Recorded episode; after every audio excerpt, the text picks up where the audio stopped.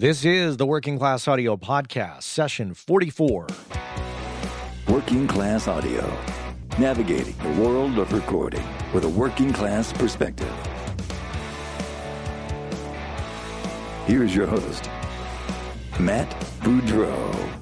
Hey, everybody, welcome back to the Working Class Audio Podcast. You're listening to session 44, brought to you by our friends over at Gearslutz.com, Audio Technica, and Universal Audio. Yep, that's a new one. I'll tell you all about it. Very excited to have UA on board.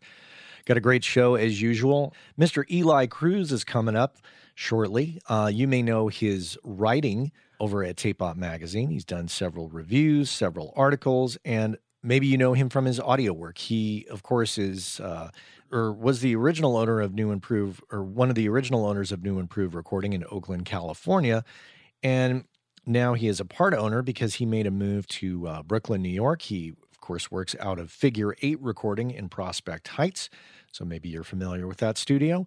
Uh, he's done a lot of work with a lot of different people Tune Yards, Questlove, Yoko Ono, Lorde, Yo La Tengo, Laurie Anderson, Cibo Matto, a lot of, a lot of cool folks. Deerhoof, uh, Fred Frith, uh, Mike Watts, Nels Cline, of course.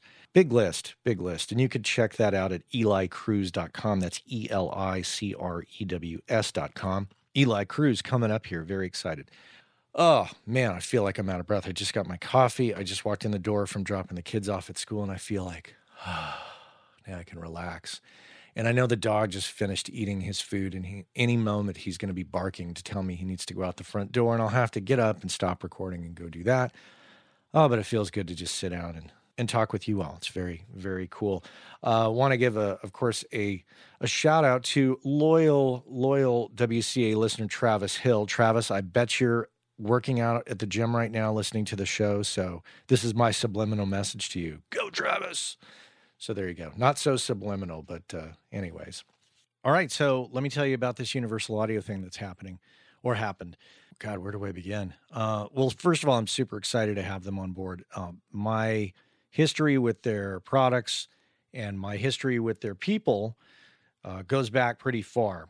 Let's start with the products. First of all, um, before UAD2, before UAD1, long ago, uh, they were developing plugins for the TDM environment for Pro Tools. So this is, you know, when I use the word TDMs, those of you who have been using Pro Tools for a long time, as long as I have or, or longer, know that when I say TDM, you know, like, you know, we're talking older Pro Tools systems.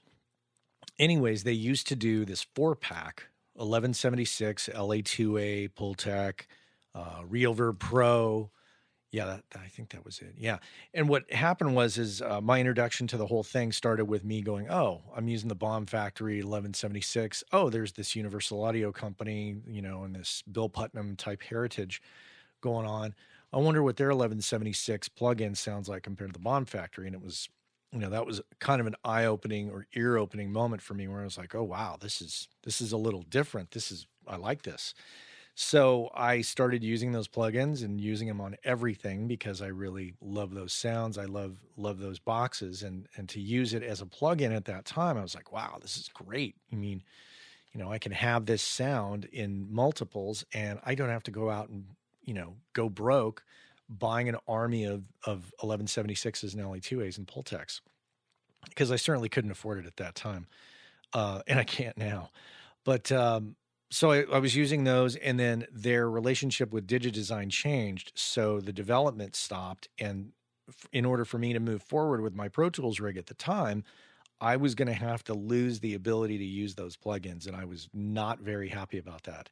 So I think my uh, my introduction to the UAD1 card, which fo- uh, followed the whole TDM, you know, development and then moving on to the UAD1 card, I think not only did the relationship start with with the personnel there, but also the introduction to that whole UAD UAD concept. And I think it started uh, with me complaining to Will Shanks, at, and at that time, Will Shanks uh, was not a, a, good friend of mine. He was just this guy who worked there who I'd met, and I was like, "Oh, yeah, I love your products, but man, this kind of sucks. I really want to take them with me in my next iteration of my Pro Tools rig." And he was like, "Oh, you should try the UAD1 card," and that, of course, really opened up a lot of uh, possibilities and exposed me to that whole bringing in another company's um, DSP into that digi environment at that time and that was like to me that was a foreign concept and i believe to many other people it was too because i got into it so much and really um, the process for incorporating that was not as smooth as it is today and so it took a little configuring and a little you know there was a wrapper there was like a, a vst wrapper that was involved and it was it was complex and i remember cutting edge audio group a pro audio company in san francisco they would send their customers who wanted to do that to me. So I'd get these phone calls. Hey, the guys at Cutting Edge said, you know how to incorporate UAD1 into the TDM environment. And so I would walk people through that. So I became very, you know, intimately uh, connected to that process and how to do that. And, you know, slowly but surely, you know, Will and I became friends and started to meet other people over there. And then uh, at some point, I became a UA artist and I think that that happened. I want to say that that happened shortly before UAD2 came out. But, anyways, uh, in full disclosure, I am a UA artist to this day. And um, you might see me in videos or you might see me in brochures or at least the old brochures you did. I don't think you see me in the new one. So, yeah, so that relationship really started to develop and their products really were coming along. I mean, they ha- had the uh, obviously they had the hardware products for many many years. I mean, obviously, you know, Bill Putnam had had those products years ago, so these were just the new versions. But what to me was groundbreaking was their their plugins, how good they sounded, and this you know this third party DSP thing. Having been you know in kind of what we'll call the establishment of DAWs of being in Pro Tools and being, you know, you fit within a, a, certain parameter. It's got to be like this. And their thing kind of like brought in a third party concept that uh, was really attractive to me. So UAD2 was announced. Uh, we did a, a, I had Broken Radio Studios at the time, and with um, uh, Universal Audio, we did a we'll call it i hate to call it this but we it was a it was essentially it was like a rockumentary. It was like me and mike winger who's been on the show. He's now the executive director of the recording academy in san francisco. Uh, mike winger and i got this band cannons and clouds and there's this video out there. You can still see it today. And i'm uh, tracking the band through a bunch of ua gear. Uh, in fact, uh, my studio was chock full of UA gear, courtesy of Will Shanks. He totally helped me out in in the beginning of this studio, which was really helpful. And so we did this. We did this video. We did this documentary, and I mixed in. I think it was Cubase or Nuendo at the time. Yeah, that's right. I think it was Cubase. So, anyways, we mixed. So I mixed this song in Cubase and you know, it was my first time to be able to really like use a ton of these plugins because they were way more powerful than the UAD1 cards I had. And it was it was pretty sweet and it really kind of cemented my my belief in them uh, because they just kept hiring smarter people uh, by the boatload and some cool uh, people that worked over at Digi eventually started to come over. Lev Perry, of course, came came on board and man, talk about a super smart dude. Very, very talented guy. So yeah, so I had so at that point I was a UAD artist. I was, you know, utilizing their products like crazy. And then I was very fortunate, as I'm sure many, many uh, engineers who were uh, uh, were as well, to get an early glimpse of what the Apollo was going to be like. They came and they over to my studio and they brought these drawings, and you know had us sign non-disclosure agreements and they said this is we're working on this box and it's going to do this and it's going to do that and you know i was like oh yeah you gotta you gotta make sure you have at least quad power in there and you know i would love to see this and they showed me some drawings and i picked out the ones that i thought aesthetically looked you know the best and we talked about features and then of course the apollo came out and that's that's what that turned out to be you know that took the time from seeing those drawings to it actually be, becoming reality was quite a stretch but man when it came out it was like oh wow this is this is the thing that they've been talking about and was all hush hush about and so as a result i have an apollo i've been using it since it came out and it's you know it's for my workflow uh, works fantastic for me and I know many, many, many people are fans of it. So, you know, the hardware, of course, of UA is is everywhere. Uh, we're talking the analog stuff, you know, the 1176s and and the the 2610s and you know the mic pre's. Uh, they've they've had various mic pre's over the years, and uh, of course the you know the standard compressors 1176 and LA2A. But uh, you know my workflow has always not always, but my workflow kind of more my workflow morphed into an in the box workflow, and so from the perspective of of just the digital products from Universal Audio alone, those products really speak to me. I like how they work. I like the interfaces. I like how they sound, and and that's and that's not even talking about the plugins. I think it's. I'm I'm not going to say that everybody agrees because uh, nobody ever, everybody doesn't always agree. That's just impossible and I'm certainly not going to sit here and say that you know they make the the best plugins of anybody period and you should use no other plugins. I think that would be disingenuous because I know and I think you all would agree that there are many great plugin manufacturers out there. But Universal Audio is definitely one of those companies that makes some absolutely stunning plugins and recreations of analog gear that I certainly cannot afford to buy and that work with my in the box workflow, you know, hands down. I mean, I just I think they are one of the top companies in pro audio uh, for many of us at this moment. Now, if you don't use their products and their workflow or whatever, eh, something about them doesn't work for you, that's fine. But for me and many people I know, their stuff is fantastic and I, am a big fan of it call me a fanboy but anytime they you know they make an announcement i'm just like oh cool you know very excited and yeah so they're here they're on board and like i say i'm i'm very fond of the people that work there i think they're smart they're nice people and they make a fantastic set of products and you know it's exciting to see everything they come out with i think they're one of the one of the most exciting pro audio companies out there right now. So, so there it is. Universal Audio is is here with us, and um, very excited to tell you about stuff that they have coming up. They've got some some stuff happening in the future that we'll talk about, and um, I'm just super excited about it. So, Universal Audio, working class audio. It's a that's a great to me. That's a, a perfect alignment of uh, you know the spirit of, of where my show is. So, hope you enjoy it. And uh, yeah, welcome UA. All right, well, let's get into our interview here with Mr. Eli Crews here on the Working Class Audio Podcast. Well, welcome to the podcast. Thanks so much. Of all the people uh, out there to interview, you truly uh, are in the trenches and have been for for quite some time. Yeah, I guess I'm trying to figure out exactly what that means. I feel like that is a true statement, but I'm not quite sure what that means. Um, being in the trenches of the audio um, world, as and what it's in opposition to, because I don't know anything else. You know. well, you know, I mean, and you you also you diversify a lot from what I know of you. I mean, it's like you know you do writing for tape op actually i'm late on a review as we speak and usually as i'm speaking i'm late on some review yeah, you do that. You you play, you record. I think what we should do is probably step back a bit and just. Sure. I'm trying to remember. I can't even remember how we met.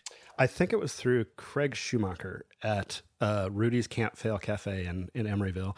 Uh, he was in town for I can't remember. It was it was one of those uh, tape op conferences that he was organizing, and he was in town doing reconnaissance work for it or something. And and he introduced us. I remember we met for lunch, and uh, yeah, I think that was the first time I met you. I I'd seen your name about around a bunch, and our studios were like a mile apart, if that, and in in Emeryville at the time, I think. And Kevin Weber, um, Kevin Weber was I had met him a few times, and uh, I knew he worked out of the same space that you were working out of, or took it over from you, or uh, yeah, yeah. So um, I think I knew your name through him, but I that, I remember the first time I met you was through Craig Schumacher. Yeah, I think he. Yeah, I think he came to town and stayed with me actually on that trip. And it was it was right before maybe the first uh, time I was uh, involved in the conference and like went out and uh, did a bunch of panel stuff. And my, maybe it was even that meeting that I, you know, Craig was like, "Hey, you should come be on our panels," and do do tape op stuff with us, you know. Um, so yeah, that was God. What year was that? Maybe two thousand eight, two thousand nine, something like that. It could have been earlier than that. Yeah, who knows? So we met we met some time ago, and um, when I met you, you had new improved recording in in technically in Emeryville, right? It's actually technically in Oakland. Okay, Uh, and I think I made it make a snarky remark about that on the website. That uh, even though mapping software puts us s- squarely in Emeryville, that's a dirty lie. Uh, and you know, um, not that I'm care that much about geography, but uh, it is actually in Oakland, and I do identify with Oakland to some degree. It's um, it's the second city I lived in in the Bay Area after I moved to San Francisco. So I felt a, an allegiance to the city of Oakland.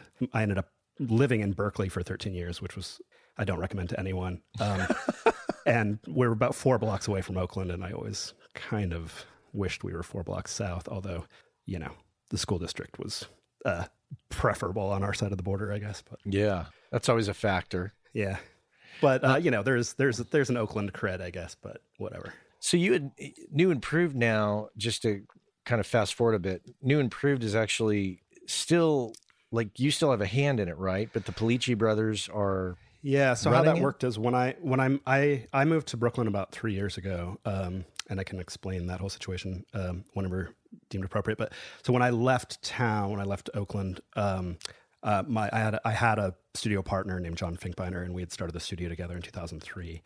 And so I was leaving about nine nine and a half years later, and he actually ran it um, alone for about a year and a half or so, and um, and it was doing fine, and he was busy and doing a lot of work, and he he does kind of I would say kind of a little bit niche work. Uh, he's very involved in the jazz community and jazz and improv and creative music and whatever whatever people want to call that.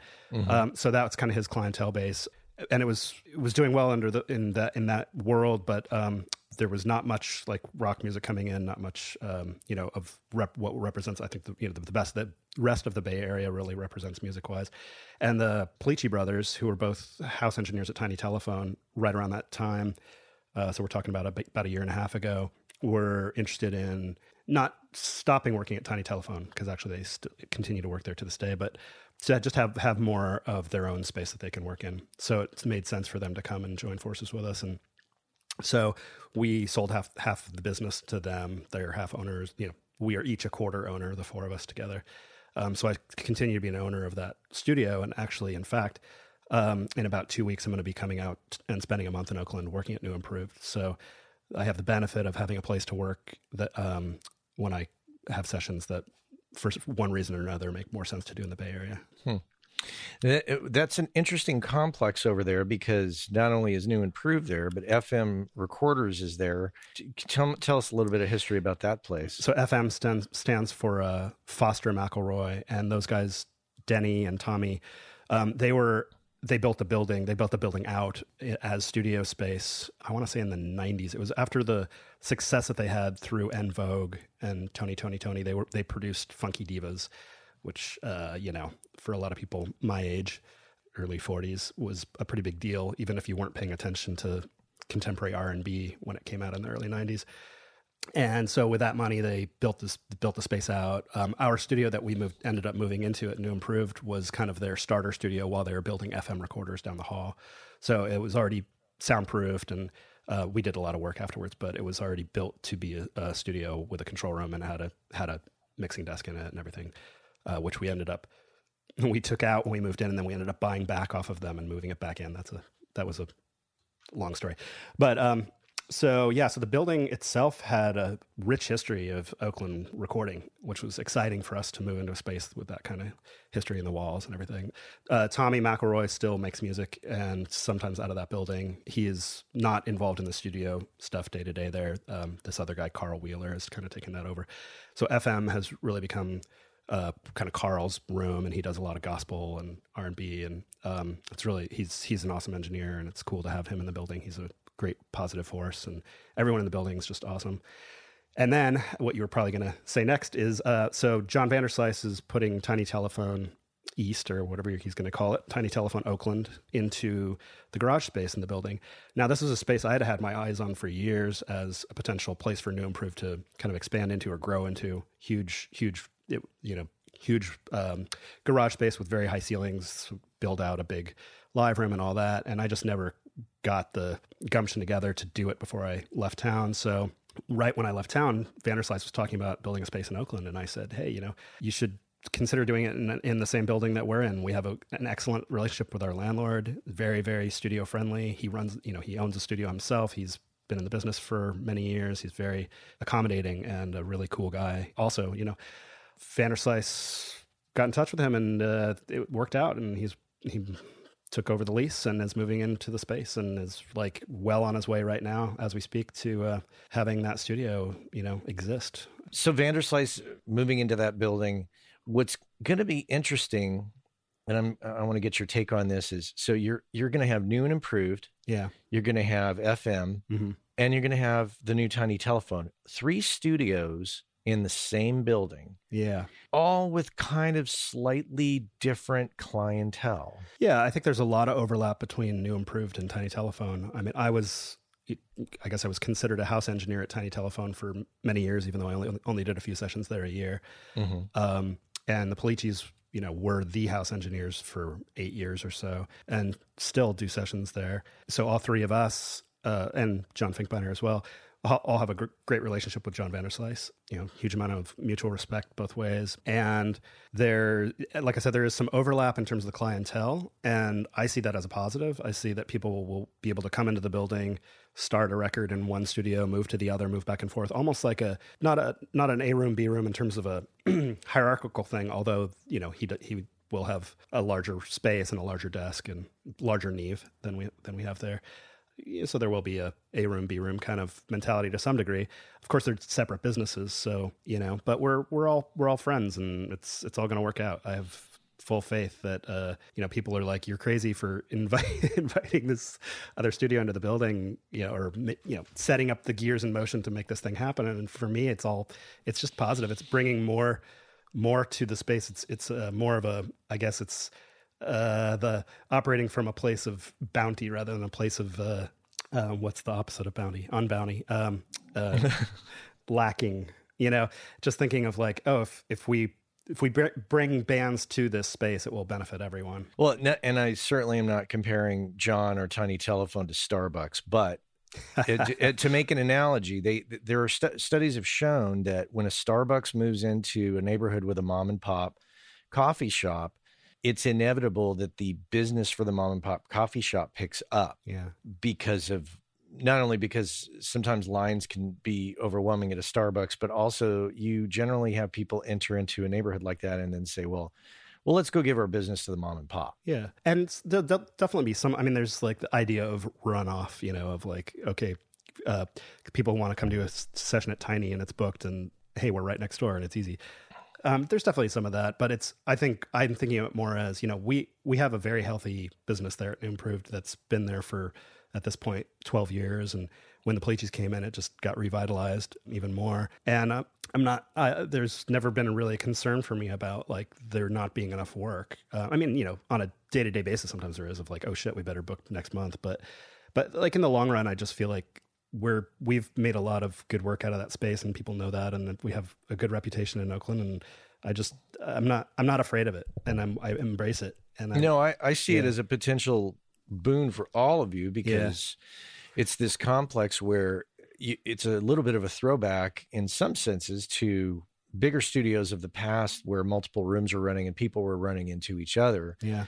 So from that perspective, I, I look at it as a as a positive for all of you. That's great. I, I feel like I haven't been hearing that much from other engineers and people. Um, uh, I feel like I've I've heard more of like, "Are you crazy?" and um, for me, I, I think you're right. And and what I what I'm super interested in uh, in their existing in that building is more of a sense of community that um, now I feel like more like when uh, Tiny telephone's B room went in, all of a sudden the kitchen there was, you know, you had two bands working at the same time in two different rooms and you meet in the kitchen and, and be like, oh, what, you know, you guys are playing tonight? Great. I'm to come see you and have this uh, kind of cross breeding of, of, of um, people who wouldn't necessarily run into each other in these situations. And I'm, I'm really excited about that actually, even though I won't be around for most of it because I live 3000 miles away, but just when I am there working there for those guys, you know, it's, it's really going to be a net net positive for everybody. I really think, and I, I think, I think everybody involved feels that way, or it wouldn't be happening. Okay, so that's two podcasts in a row that the term net positive has been used. Eric Valentine just used it in uh, his episode, and you have just used it. So, net positive. That's the catchword of the day. It's the, yeah. Today's podcast is brought to you by the word net positive or the phrase net positive. So, all right, so that's cool. So let's talk about why you left the Bay Area and what you're doing now. Yeah, so um, I think I, I left for two reasons. One was I was getting a little itchy. I had been I'd lived in I moved to San Francisco in 91, so I'd been in the Bay Area for 21 years. That was half my life, at, or more than half my life at the time, and I really felt uh, I had been feeling this a little bit of a gnawing for a while to just be somewhere else, and I didn't know if that meant Boise or you know probably not L.A., but you know maybe L.A. or yeah, probably not L.A. Uh, and then as I was kind of having these feelings, I did a session at my studio. This guy named Shahzad Ismaili came in with uh, a group that Fred Frith had called uh, Cosa Brava we hit it off and he's a really cool guy and we started talking and i realized also he's the kind of guy that hits it off with everyone because he's very friendly and generous spirit and um, he said i'm starting this studio in brooklyn and i would love it if you'd come be a part of it and i said I can't. You're you crazy? I have a family and I live here and my studio's here. And, and then I really started thinking about it. And then I, next time I was in town, I was touring and I stopped by and he, he showed me the space and it was raw space, just like, you know, a building that he bought in Brooklyn that hadn't even started construction. And I started seeing the potential of it and started thinking about what it could really mean. And there was a, there's a living space in the building where I'm sitting right now, uh, an apartment that my family could move into. And it just all of a sudden it just clicked and it seemed like the right thing to do. And I moved out here in summer of 2012 and the studio was supposed to be being wrapped up and finished being finished and i was going to like help with the finishing touches well you know, I'm sure it's no shock to anyone. Uh, a couple years behind schedule. So we opened up November of 2014 is when the studio, the called Studio A, the upstairs studio, opened up, and November 2014 was the first were the first sessions. So it took pl- two years plus after even I arrived here for the studio to open, but it's now open. It's called Figure Eight Recording. It's in Prospect Heights in Brooklyn. I love it. I love every day working in there. It's amazing. Um, we're working on the Studio B, the basement studio. It's two separate spaces, two separate fully isolated studios. And I'm actually wiring that. I'm taking a break from that today to talk to you and getting, you know, some up to my elbows and multi-pair and, you know, solder and everything. Uh, it's super fun. I enjoy that part of it too.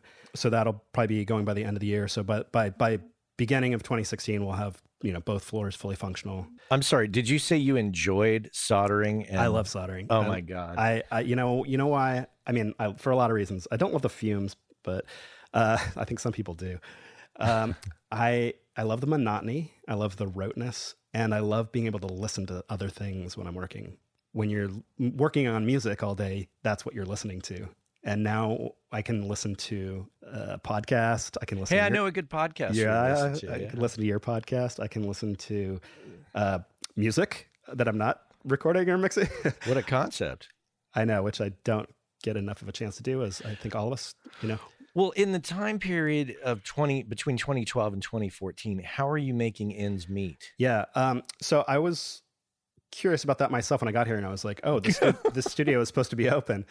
And luckily I had a few connections of people, you know, uh, that I've met over the years, some th- through the tape op c- conferences and some through touring. I did a bunch of touring with the band Tune Yards. Um, as their front of house person. So I'd met a bunch of people that way. And I just, through those connections, kind of cobbled together a, a network of studios that I could track in, record in.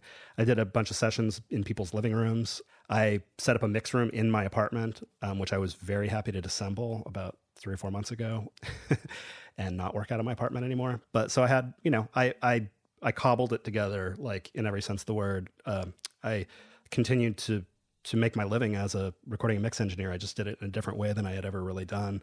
Mm-hmm. Uh, you know, because I'd always had a home base that I the studio that I worked out of since I started. Was this a tough transition for the family for you to leave California and go to New York? You know, it, my wife was very happy to do it. Um, she she's a writer, and a, New York is a good place for her to be. She'd lived in the Bay Area all, all her life, so she she was ready to leave.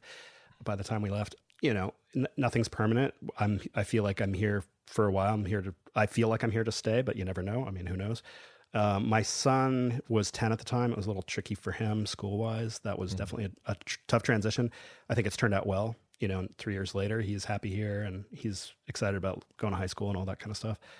But that took a while, you know, but that was going to be the case. I mean, that was, that was collateral damage or whatever you call it. I just, you know, I, Mhm. you know, it's, I'm, I'm, I changed states when I was nine and it was tough for a year or two. And then I got over it. And I think that's what happens, you know. So you get there, the studio's not ready. Was there a little bit of panic? there was never panic. There was definitely impatience um, because the the process of building the studio was delayed by forces outside of our control, which namely the city of New York, the building codes and the uh, DOB and the and especially landmarks. So anyone who's trying to build a studio in a landmarked neighborhood, good luck. Uh, you're just going to hit a lot of delays and a lot of uh, extra expenses and red tape. Um, just you know, if you want to change anything about the exterior of the building, it's gonna take a long time. And we did. We wanted to change the ugly storefront, and we and we extended the building 20 feet out back. Um, that was a huge, you know, obviously a huge thing with landmarks and DOB and all that. But it gave us enough space to have two studios in the building, and otherwise we, it would only be one. So it was worth worth the two year wait for that. Um, so yeah, so it was a little it was a little frustrating, but I was never panicked about it because I knew it was going to happen. The people involved, Shahzad Ismaily, the owner, and Phil Weinrobe was kind of managing the whole project. He's an engineer here too. We, it was just going to happen. We all knew it was going to happen. And You've spent plenty of time in California, so you can certainly speak on this. What's culturally, what do you notice as the biggest differences, not only between the two states, but also in the recording worlds?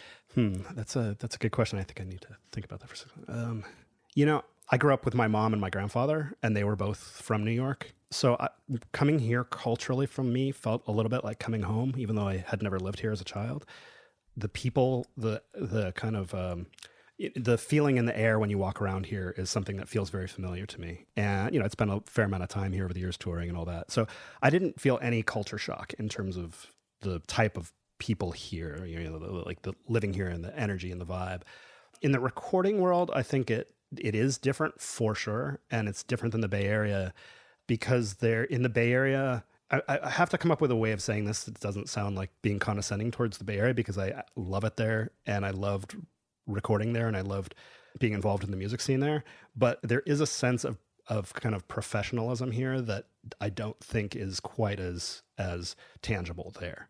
And I don't mean and I by that I don't mean commercialism by the way. I don't mean I mean there is that too, but I don't mean that you're going to work with Beyonce if you live in New York. I don't mean that. I mean that like bands coming in to work here tend to have I guess maybe there's a slight bit more ambition, um, a slight slight bit more importance on it. And I'm completely generalizing. Of course, there are bands in the Bay Area that have that, and there are bands here that don't. But I just feel like it's a little bit shifted towards there. You know, bands here feel like they're they actually have the possibility of making it, whatever that means to them. I, and that doesn't mean you know huge commercial success. That means like being a successful touring band that can pay their rent by playing music. You know, mm-hmm. and I feel like that that feeling is a lot less prevalent in the Bay Area of like this thing that I'm working on could actually be my, you know, become something that provides my living. And, you know, to some people that can have a, that can be, there can be drawbacks to that. I mean, I think that, that, that there's a spirit of kind of adventure in the Bay Area that maybe is a little bit less here because there, because of that professionalism. So I don't, that's why um, it's not a condescending thing towards the Bay Area because there's actually some positives to the Bay, Area, Bay Area's approach to like, hey, we're, we're here having, having a really fun time in the studio and making cool art, you know? And I feel like that does exist here too, but it's not, it's, there's a little bit more of, you know, a bunch of people might hear this and how's this gonna, what's this gonna, how are we gonna think about that ahead of time before we put this out in the world, you know? Yeah, and I'm just wondering what other factors outside of outside of the music and studio world uh, have an effect on bands in the different geographic areas. Yeah. Um, you know, in New York, obviously, I mean, speaking specifically of Manhattan, I mean, space is space is limited. Um, Yeah. So I would assume that the there's not a lot of home studio action going on. Whereas in the Bay Area, uh, space is expensive, but spaces tend not to be so small. So my assumption out of all that was that, you know, in New York or in the New York area, people tend to, you know, visit studios more often, and when they do, they have their shit together. Yeah, I think there's some of that. It's also you know it's it's more expensive to come into a studio here. Like even though i feel like we are very affordable for for for a new york studio i have to put that in there you know because you know if if this studio were in denton texas you know it would be expensive really really expensive. And i think for for but for new york prices when you're compared to a- avatar which unfortunately i think is now going out of business but you know when you're next to avatar and um Germano and all these really, really expensive studios, you know, um, Electric Lady Studios.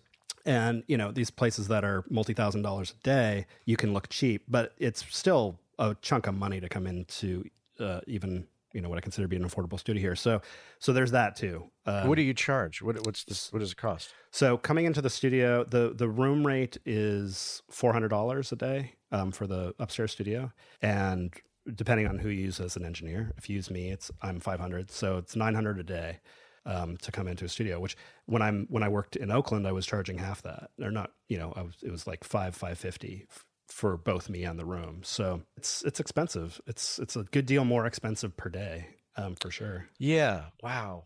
Uh, I mean that. I, I don't look. I don't look at that and think that's crazy. Oh, yeah, but I would say I would agree if you were in Denton, Texas. Hello, Denton, Texas. Hi, Denton. Yeah, cheaper or, or definitely certainly out uh, out of this world for Denton, Texas, but for New York, that just doesn't seem outlandish. I don't think it is. I think it's I think it's affordable, and I think that we're, you know, we're new and we're finding our our place in the market. This brings me back to something that I learned from John Vanderslice a long time ago. I, I've learned a lot of things from John, and one is be transparent about your about your pricing. You know, it shouldn't be a secret. Yeah, so we try not to fuck around we, with that because I think that that's, um, you know, again, I'm quoting JV here, but I feel like you alienate bands when you have different pricing for different people. That's not to say you can't make a deal every now and then, of course.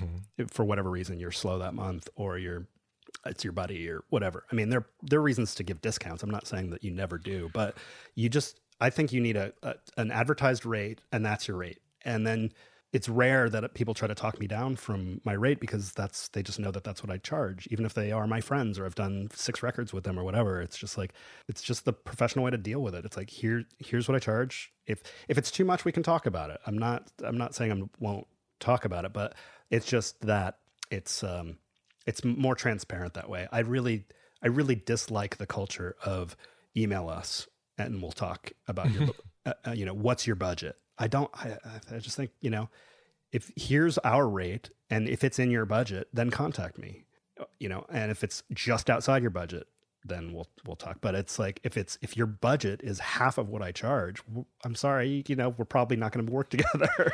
Right. Imagine if you went to a restaurant and they did that. Yeah, and I have, you know, I've I've gone out and found bands that I wanted to work with that didn't have any money and cut them great deals, and I'll do that every now and then, once or twice a year, if that. But you know, and if if I'm really slow that month or whatever, but you know, there are ways of that we all have to cope with with what happens when the bands aren't coming and aren't calling. But I just I feel like establishing a, a that transparency up front is very important, and I credit John Vanderslice for for helping me realize that early on. Like Well, yeah. I mean, you can. I mean, John's been in business for. It's he's going on like twenty years it's now. com- right? it's coming up. I think. Yeah, I think I, I think it was 17 last year or something like that. But yeah, it's, Yeah. pheno- it's phenomenal. It's like he's um you know he's he there, there's a lot of things to take to learn from him and he's very generous with his um, advice on how to run things when when I was starting a studio in 2003 you know I had only known him for 2 years or something at that point and we become friends and and I picked his brain constantly. Uh, he probably got sick of me calling him but he was he never showed it you know he was always like really really sweet and really generous with his advice and you know because he ha- he can afford to be because he knows that you know not everybody that he gives advice to is going to succeed it's like with these recording workshops and recording you know mix with the masters and all this stuff it's like it's cool. Not not all those guys are you know going to put Manny Marroquin out of business you know maybe in that group one of them will go on to actually do mixing for a career I think that's fair to say. I mean, Yeah. Um, but it's you, know, you can afford, you can afford to be generous with your knowledge and your advice um, because you know when it comes down to it if somebody's really going to put the energy in and do it they deserve it. If they're if they're going to if they're going to do all the work it takes you know when people say how can i do this? I say you have to do it. You have to do it for years and years and years. How do, how do i learn how to mix?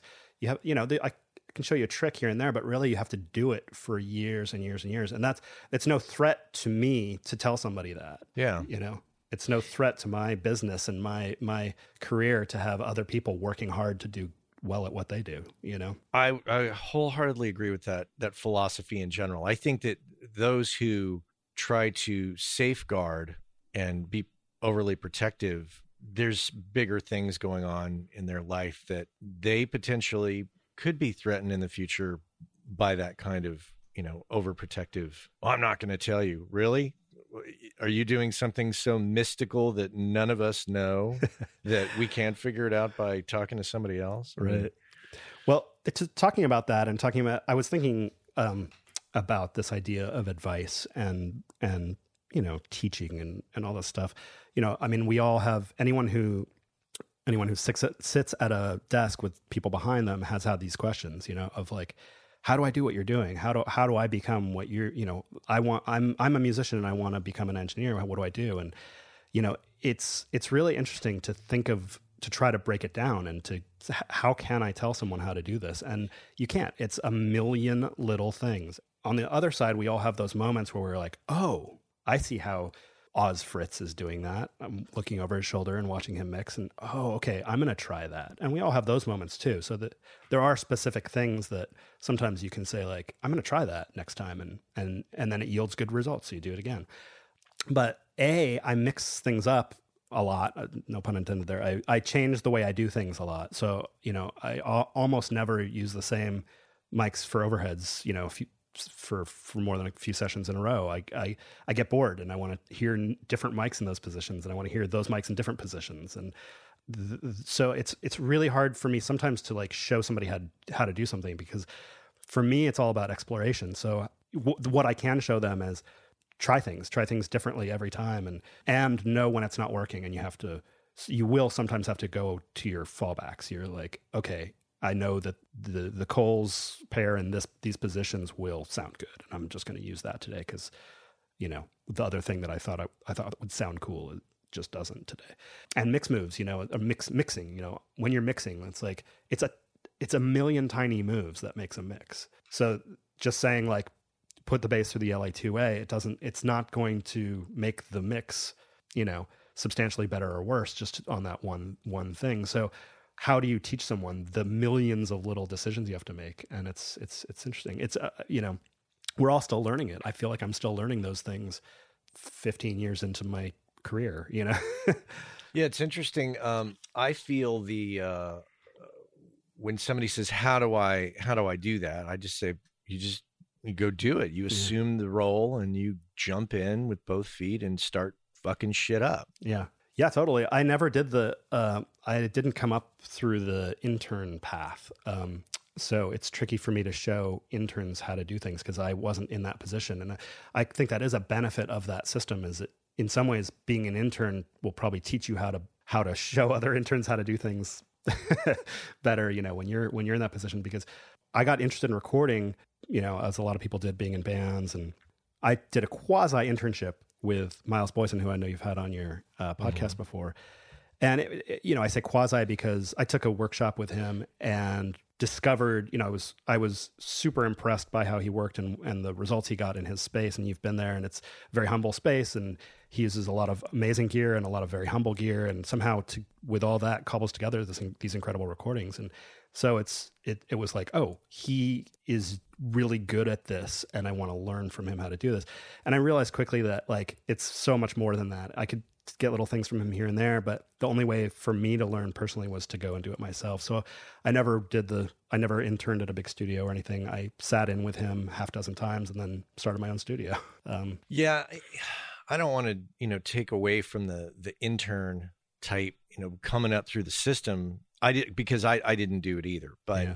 Um, I will say that I think that there's value in. I, I prefer the term. I, I, prefer like the the mentoring. Yeah, spending time and hanging out with somebody. I think is important in introducing them to people, and you know, just a constant conversation because uh, there there's a there's a million ways to learn. Yeah. But I think that for me, I like I like bringing smart people along and saying, "All right, cool, you're smart. You kind of you get the bigger picture here. Let me let me kind of let's have kind of a, a, a reciprocal relationship. You know, you can help me out to do some stuff. I'll show you some stuff. I'll introduce you to some people. Um, Yeah. I think what's really always tricky, and I don't know how you feel about this, but it seems inevitable that when you're in a position where you have been paid to record people for a number of years, you tend to attract a lot of people that want to come on board, and not everybody's suited for it. There's a lot of ambitious people out there, and I get a lot of crazy emails, some not very well thought out. And, uh, but occasionally, you know, you see one, you're like, hmm, Yeah. this one could be good. Let me let me reach out, but it's tough. It is tough. I mean, in all the years that I've had exactly that experience of getting contacted by a lot of people and having a lot of bands on the couch behind me say, "Hey, I'm interested in that," and then, you know, it's like, "Great," um, and you kind of give them some instructions for how to follow through with that, and you know, one percent of them do, and Mhm. So in all the years, I've I think I've had exactly two people where that really kind of worked out, where where they were you know started as whatever you want to call it, uh, interns or assistants, you know, unpaid positions where they were basically learning in exchange for helping me and helping me set up mics and do all that kind of stuff. Out of all the people that have done that, only two I feel like really were self-directed and self-directed enough to make it work and make it more of a benefit for me than a than a drawback. Like Mhm. having somebody who's not really self-directed helping you is not a, actually a help at all because you end up having to redo whatever they, they did and it takes twice as long. So if you have somebody really clever and self-directed working with you, it's an it's a benefit for both of you. And yeah, it's rare. It's really hard to find. And luckily, I'm in that position right now with this. Um, there's a woman interning here at the studio named Lily, and she's just uh, really she's headed in the right direction. That's all I'll say. She's like doing everything right to become a, a great engineer, and I, I can see that happening in the next few years. It's interesting too. I feel like um, you have to have like to bring somebody into a studio session with you. You just got to click with them, Yeah, and there just has to be that kind of oh, okay, you got it. You're going to get the drum mics. Okay, great. I'll be in here, you know, doing the patch bay. Awesome, you got it. And then you go and check their work, and it's like for the most part pretty good. You just maybe have to make make a couple of adjustments, but that whole if you like if that if you don't have that and you you constantly have to like no no no no you set the mic stand up like this yeah, yeah. And you know the first day, you do you know, and then sometimes you let that relationship uh, go for a while, thinking like, oh, okay, I'm going to let them give them a chance to learn and give them a chance to kind of get better at doing this. And uh, you know, the the thing that doesn't get better is just the the vibe you have with them. You know, what do you think i mean we have a ton of students that listen to the show and you know i mean a large percentage of them want to do this so not podcasting but well now they do. now they do yeah um uh, no out of all seriousness i mean a lot of them want to do it so what do you think are like just the common cliches that so many of them repeat i could think of numerous ones but i'm curious what are some of the crazy shit things that you've run into with people the crazy things that people do that not just crazy but Yeah. what are the things that make people not the right candidate I mean, you know, some of it's just simple stuff that would be that would kind of disqualify qualify you for any job. You know, being late, not showing up when you say you're going to show up, showing up stinky. Uh, you know, um, that's a bad one you know the, the the main one that everyone everyone and I listened to the Andrew Scheps' uh, podcast, which was great. You know, yeah, studio etiquette, talking, knowing when to talk and when not to talk, and and and not just that, who to talk to. I thought that was really cool. You know, I've thought about that a lot, but the way he laid it out was so clear. It was like, you know, if you have something to, that you think will benefit the session, you take the the uh, engineer side and whisper it in their ear, and then it's up to them if they if they want to. You know, there's a chain of command, and I, I thought that was great. And I I just want to reinforce that idea of like, you know, we're I try to be, you know, I think I'm a nice guy, but um uh so you know i'm pretty approachable but if if somebody does the wrong thing in the studio i get get not nice pretty quick and it's because it's affecting my relationship with the band it looks Mhm. bad it looks bad it makes me look bad in front of the band if my assistant isn't isn't functioning properly isn't uh, performing the right way so But and what Andrew was talking about was like once you're in the door, and I think my question I think Oh, pertains to like even before they get in. Oh, I get it. Um, yeah. Again, I just think like it's basic. It's basic kind of human relationship skills and the things that you know go when you're going on any job interview. You know, we had a guy show up who has actually would have turned into a, a fantastic intern assistant, um, but he needed to go get a job.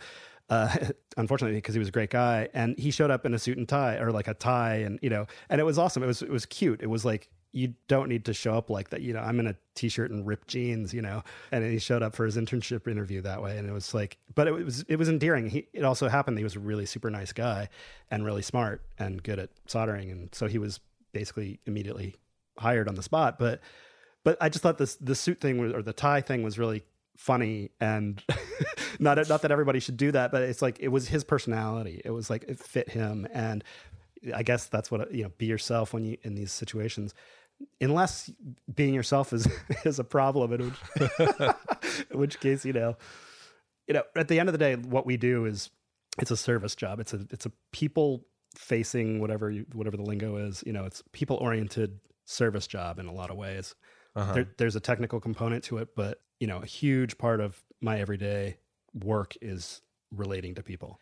And if you're good at that if you're good at relating to people then you have like half of this job down so I guess my advice for people thinking about this as a career is, you know, look at yourself and and I don't think that you can change it if you're not. If if you're not a if you're not an agreeable person that people want to be around, that's hard to change. I don't know how to tell somebody how to do that. But yeah. what I can tell you is if you think that you're not that person, find a different career. Yeah, but there, and uh, there's also I think like you touched a little bit on it, but like there's so many there's so many details and so many things that you know and maybe for some some students coming up maybe it's a product of how you were raised you know and for better or for worse um, you know you if you are chronically late and you carry an attitude with you and you don't think that you've got to you know as as Eric Valentine said if you don't think you got to bring your A game you just you should just step aside and let let through the those that have a passion for it and that are willing to get up early or or be on you know set your alarm be on time take yeah. a shower don't you know uh, there's um what's the term executive functioning you know executive functioning skills it's like okay i if if you have an internship interview the next day staying up late and getting totally trashed or smoking so much pot it's going to affect the next day yeah. um, that's lack of executive functioning skills. Absolutely and you know um, uh, i taught you know we're talking about students and I, I, taught recording at expression in emeryville for eight years. Uh, so I, I have a fair I, I guess I, I have a pretty good idea of like what you know students that age who want to get into this business kind of uh, you know are like you know as a, as a general kind of uh, slice of humanity. You you said the word passion, and you know it's funny because the slogan for expression incredibly cheesy. Um, you know, turn your passion into profession. Uh, I think is their slogan, or it used to be. And I thought that, I thought always thought that was a super super cheesy like catchphrase. But then I started think really thinking about it, and it's really what I did and what anyone who does this needs to do. And mm-hmm. it's, it's like you you have to have that passion there. If you're not, you have to either love music itself and just want to be around it constantly, mm-hmm. or you have to love the process of documenting music. You know, I don't even think you need to be a music fan to do, to do this. Honestly, I mean, I think a lot of people would argue with me, but I just think I think you have to be a fan of the process of documenting it because that's really what we're doing. That's where mm-hmm. we're, we're documenting performances. We're we're making you know we're making recordings we're not making so many records anymore. Um, there are still records but it's i think of it more now as we're making making a recording because that recording could end up as a single on bandcamp or it could end up as a, you know on, in a film or in a video game or whatever you know we're making a recording um, that doesn't take any, any of the importance out of it. It's shifted away i think from albums and records. But if you, if, if the, the process of doing that of making that document doesn't just absolutely thrill you um, then you shouldn't do this. And so if you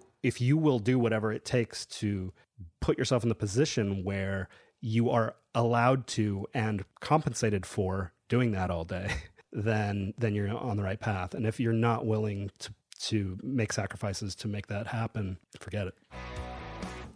All right, I want to take a little break here from our discussion with Eli Crews, and I want to talk to you about this uh, program where Audio Technica is, of course, giving away a free pair of headphones when you buy one of the 40 series microphones. And you can get to the page to look it over by uh, going to workingclassaudio.com. There's a banner on the right hand side. Click on that, that'll take you over there. And the deal is this if you buy one of the 40 series mics, you're going to get a free pair of ATH M50X headphones, or as I like to say, the M50s for short. Um, this is a program that they're running until uh, December 31st of this year. So if you're thinking about buying a microphone and you want a free pair of headphones, obviously do it before the program ends. Now, buying it before the end of the year, of course, uh, helps you in in with your taxes a little bit because you can write that microphone off on next year's taxes. So make sure you do that. You can uh, choose between. Looks like they've got they've got a good selection here. They've got the 4033, they've got the uh, the 47 MP and the 47 SV, uh, the 4050, the 4050 ST the 4060, the 4080, the 4081. So large diaphragm condenser, some ribbon mics in that choice, uh, and of course mono large diaphragm condensers as well. So make sure you do that. That program, like I said, ends on the 31st. So once you once you of course buy the mic, you want to come over to that link and you want to register and you'll follow the instructions and print out the rebate form and send it in and get your free headphones, which is cool. And I've mentioned before, we use those headphones, those M50s over at uh, SharkBite for tracking all the time. And then uh, I'm a huge fan of the 40 of, of the M40s here for uh, when I do the podcast. That's what I use. So um, really great headphones and uh, some good choices there on the 40 series mics, which have been around for a long time and, and really well built and sound really great in my opinion. So make sure you check those out. Make sure you do not miss out on that opportunity because that's a good deal. When you buy that, you want to make sure you get a copy of your original sales receipt with the store name, the date of purchase, the model number, the price paid to to be uh, you know eligible to make that work. And then you're going to need the original UPC barcode from the box so you can send that in or i think you either send it in or you copy it. You'll have to read the details there on the website but looks like you have to have uh, all of that put together with the appropriate postage and that needs to be postmarked by looks like january 31st of 2016 in order for the rebate to be honored. So maybe you end up buying the mic and then you get caught up in the holidays and you forget about it. Just make sure that it's postmarked by the 31st now of course the purchase has to take place before december 31st so make sure you do that. And uh, that's it. So uh, be sure and check that out. Audio Technica, get your get your free headphones there. And let's get back to our uh, discussion here with Eli Crews here on the Working Class Audio Podcast. Let me shift gears a, a slight bit. Um, how do you economically make this work, and what have you learned over the years to make it work? I think probably one of the best pieces of advice I can give anyone um, is when you're starting out to keep your overhead extremely low.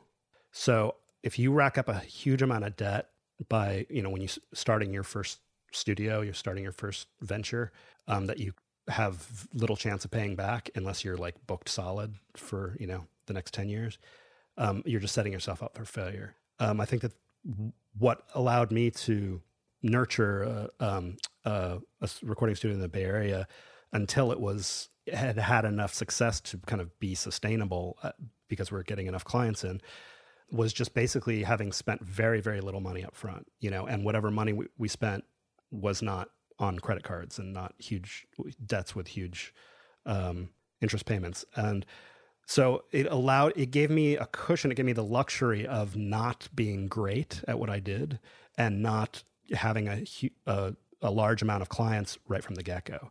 It, mm. it, gave me a cushion to kind of learn on the job for the first, you know, few years. And that's not to say, I mean, I think I did some okay things those first few years. Not everything I did sucked, but I wasn't, certainly wasn't consistent. I certainly did a lot of things that weren't great in those first few years because I was learning. And, and I was cheap enough. I was charging enough, uh, you know, I, I was charging little enough that that was okay. Um, there wasn't a huge pressure on me to like be Geoff Emerick. And, um, oh, he's a bad example because he was fucking 19. But that that I think it, it, works economically if you don't get in over your head.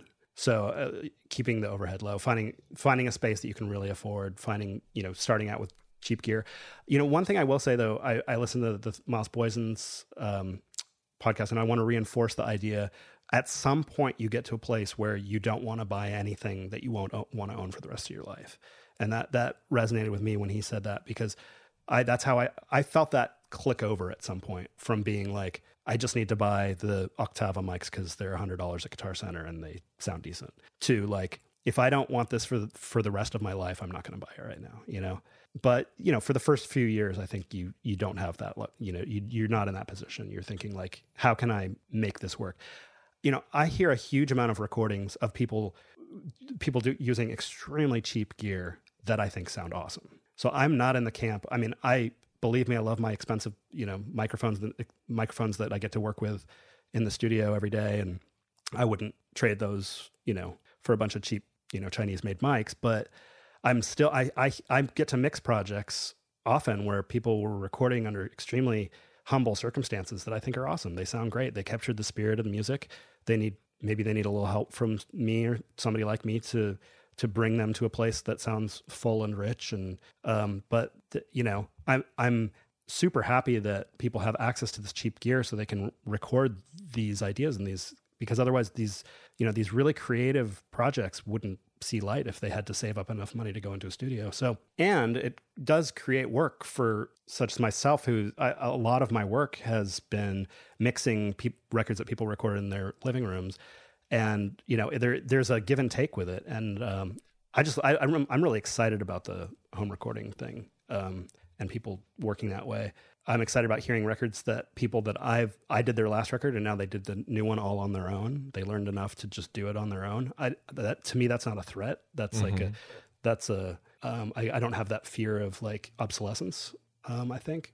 So I, I get excited when somebody does their own their next record on their own. I'm like good job because often I've become friends with them over the course of period of of making a record. So I am proud of them. I'm, I'm, I see it as pride in my friend that they've now been able to accomplish this thing. Can you talk on the concept or the the the topic of territorial engin- territorial engineers, engineers that they do a record with somebody and then the band decides they're going to work with somebody else, and that engineer flips out. Yeah, you know, I I I think I had to just get over that really early because that was just going to happen. And it did, of course, you know. And I lost the next record to engineers that were honestly better than me at the time, especially, you know. And I just like, I couldn't lose, lose any sleep over it. I probably did, but I shouldn't have. And I, I, I learned not to. So, you know, you have to have a, a tough skin. I mean, there's so many reasons that somebody could go to somebody else for their next project sometimes they are personal. Sometimes it just wasn't the right match personality wise. Sometimes you couldn't bring it to where they wanted sonically. Um, sometimes you know they just want to change. I, I you can't you you you know unless you know. I don't know. Even even if you know the reason, you just can't lose too much sleep over it. You know, it's it's such a volatile um, situation, such a volatile business, because we're dealing with artists and we're dealing with with emotions and we're dealing with people's um, you know people can have a an irrational idea of why they think something did or didn't work. And you can't constantly analyze that. You can't you can't let that affect your own self-worth your your your feelings about your own self-worth you know because if you do you will go crazy.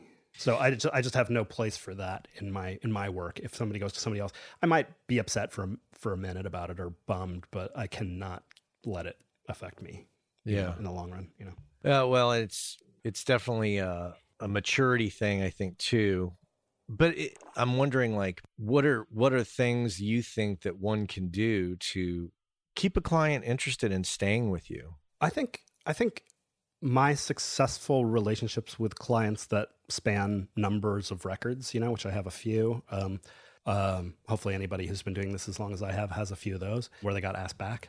You know the, it's because when I think about it, it's often because they knew that I was willing to experiment and not and willing to and excited about creating new sounds and and I I don't I'm very not set in my ways when it comes to like production style. I'm mm-hmm. I'm constantly trying to evolve and learn and and I don't feel like I I don't feel like I hit some like level of like production ability and I'm going to just ride that out for the rest of my career. I'm like constantly uh trying to learn new techniques or new new ways of doing things if nothing else just to keep myself entertained you know and hopefully to the betterment of the next project. So I feel like when I've when I'm in a in a groove with somebody and they understand that that's what I'm interested in, then they see how the next project could also you know work with me because they they want it. Re, most artists don't want to make the same record over and over again. So if the engineer does want to make the same record over and over again,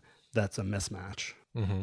Um, and then um, yet another topic: how how over the years have you uh, work life balance, family, recording, all those factors uh, battling one another? How do you how do you keep the peace? Well, I will say, having moved, it's my wife and I joke about it, but we moved to New York to slow down. We were we lived in the Bay Area for so long and just had such a, you know, the positive side, we had a really vibrant community and a ton of friends there, and, and m- mm. removing ourselves from that, even though it was coming to a place that theoretically is, you know, faster paced, allowed us to slow down. We spend a lot more time together than we did in the Bay Area. I think actually uh, having having the studio in the same building, I get to see her a lot more. We have lunch together and stuff like that because she works from home. So um, just for me personally, like you know, I was able to balance it by by moving, by like actually uprooting and coming to a new place and starting something different. I, I we were getting a little. It was getting a little crazy in the Bay Area because we weren't seeing each other very often because I was pulling really long hours at the studio, and she, you know, it was like I was I was very gone for our last couple of years there, and I I feel like I haven't been since we moved here. So I'm confused a little bit. Your the arrangement of the studio with your living situation. So I live above it. It's so we have an apartment that's uh, you know so I, I have two, my commute to work is two flights of stairs. Oh man, yeah, you might as well you, you might as well have a home studio. I mean, no, no, no, no, no. It's really different. It's really different. It's okay. Yeah, it, that, and that's I did have. Yeah, it's it's not a home studio. It's decidedly not, and I'll tell you why. Because a because there are like five other engineers working out of it. Oh, okay. And b it is two flights of stairs and two heavy doors, and I and I can't hear it when there's a session down there and I, am when I'm home, I'm home. And I and you know, I am a little bit on of tech support for the studio because I did all the wiring and I um, um, all that, but I'm not the I'm not the studio manager. So when there's a problem, I'm not the first guy that I call, and that's huge. And that's one of the reasons I left the Bay Area was because I was that guy at New Improved for many years, like on call basically even if i wasn't there i was there you know mentally. So it's good. So if if you're needed at home in an emergency situation you just pop upstairs. Exactly. I, I had a fridge delivery yesterday. I had to be upstairs for an hour in the middle of my workday you know and it worked. That's that's an emergency. Yeah it's, it, was, it was. It was the fifth time they tried to deliver the fucking thing. So anyway. um, well that's that's very interesting. So as a result you your wife and your son you spend more time together. Yeah I, we definitely spend more time together here. And um, I'm able to I I I get a, a, higher, slightly higher hourly wage here than I was in the Bay Area, so that uh-huh. allows allows me to work a little bit less and make similar amount of money. So, uh-huh. um, and that's just kind of New York supply demand, you know, economic shit that allows me to charge a little bit more. So, um, and you're not driving to work. I'm not driving. We don't even own a car, so we're saving a ton of money there. Um, we, you know, walk everywhere. We do all our shopping locally here. Uh, the co-op that we belong to. It's, I mean, it's so is the the apartment is owned by the studio owner. Yeah, the whole building is owned by Shahzad.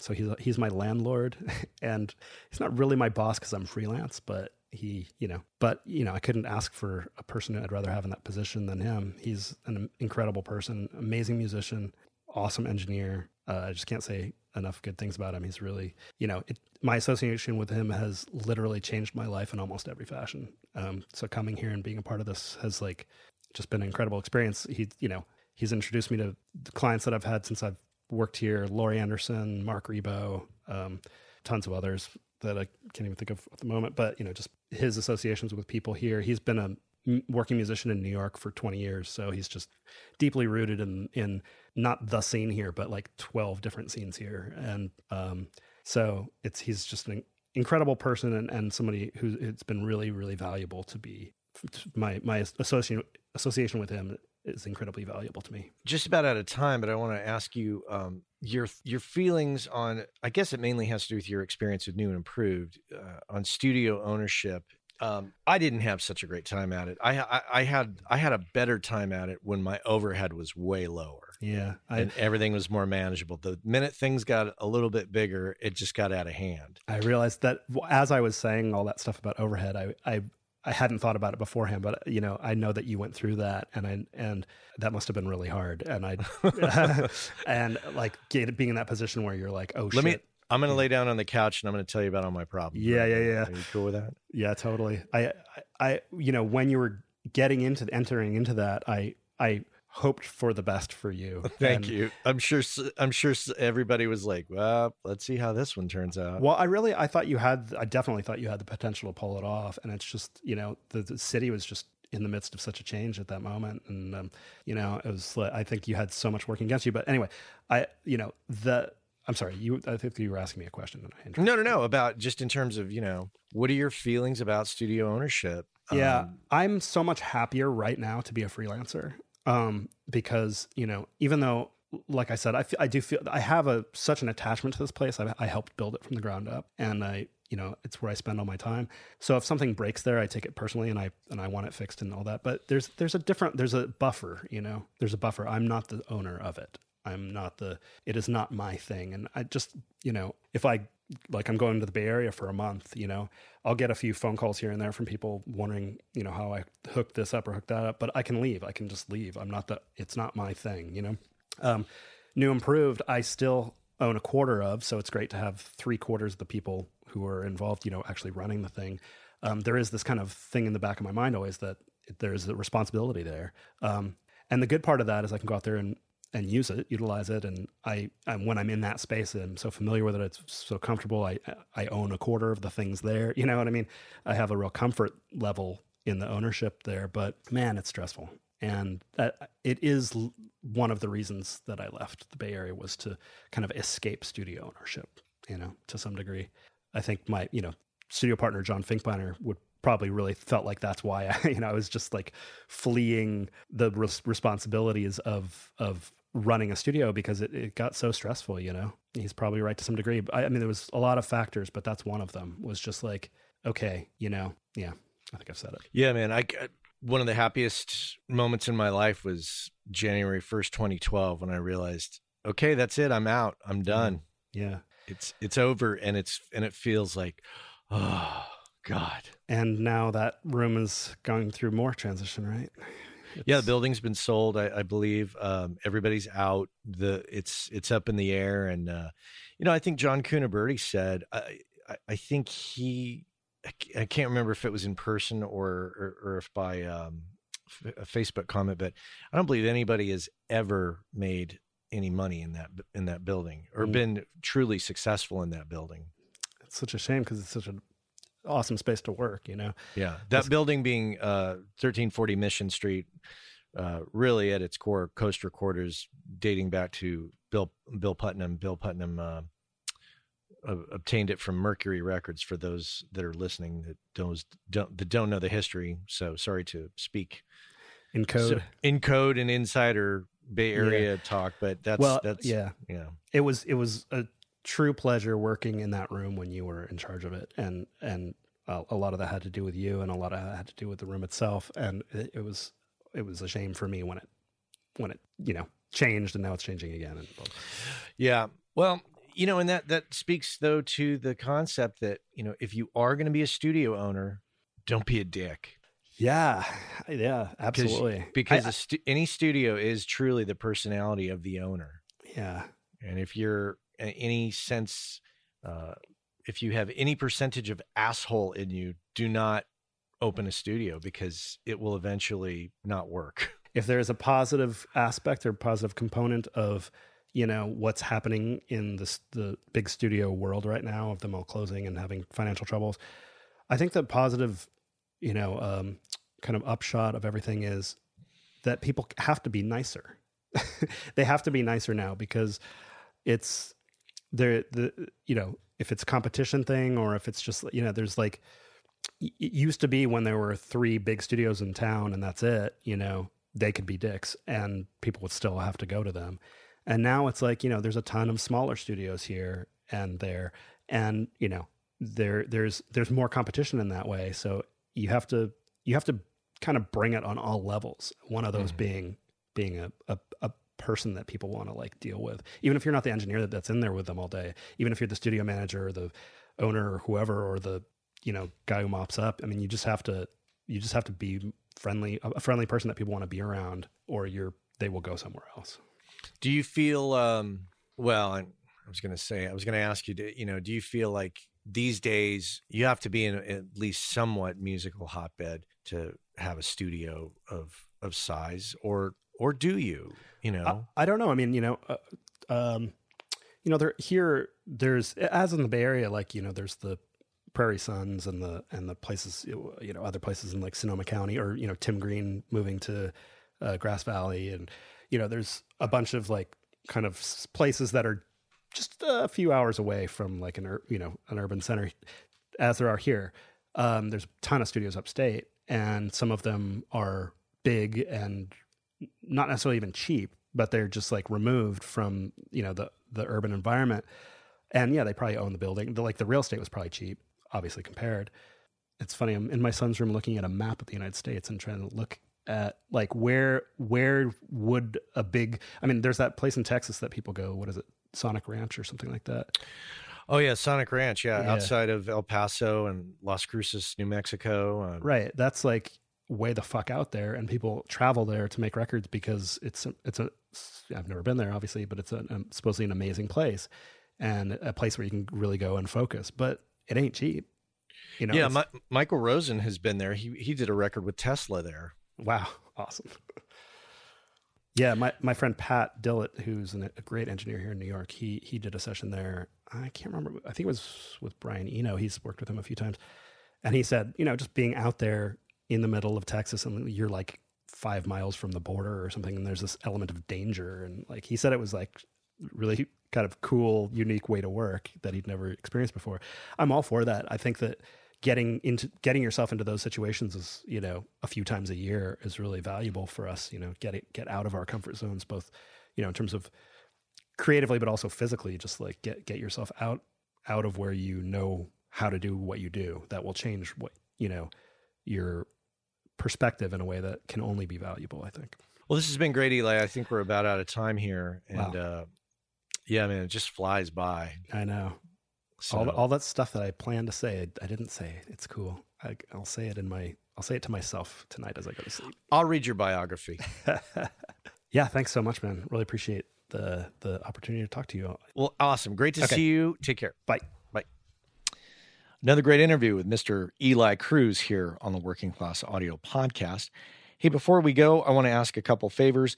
If you haven't done so, head on over to the Facebook page and give us a like or subscribe to us over on Twitter, uh, or maybe head on over to iTunes and give us a nice review and good rating over there. Would appreciate it. And uh, you know, if if you've done all those things, uh, maybe consider telling uh, another audio friend about the show and have them come on over and check us out. Would be appreciated. Our music is provided by Cliff Truesdell, and our voiceover intro, that is Mr. Chuck Smith. And Cole Williams, of course, helps us out with some social media support as well as some additional audio support. So we have a good team on board, don't we? And then, of course, we want to thank our sponsors, Gearslutz.com, Audio Technica. We want to give a warm welcome to Universal Audio and welcome to welcome to the podcast and, and the website. And of course, as usual, I want to thank you all for listening and taking the time out of your day to listen to me rant. It's definitely appreciated. Take care. Hey, I know many of you are aware of this, but for those of you that aren't aware, Working Class Audio sponsors the forum over at gearspace.com called Audio Life. And quite simply put, it's a place where audio professionals can go to talk with other audio professionals about things other than audio gear, including life hacks, work life balance, health and hearing loss. You know, if you want to talk with other audio professionals who can identify with what your lifestyle is like and how it relates to things going on in the world outside of audio, this is a great place to go and check out. So head on over to gearspace.com, check out Audio Life, many of the same topics that we discuss here on the show on gearspace.com. So check that out.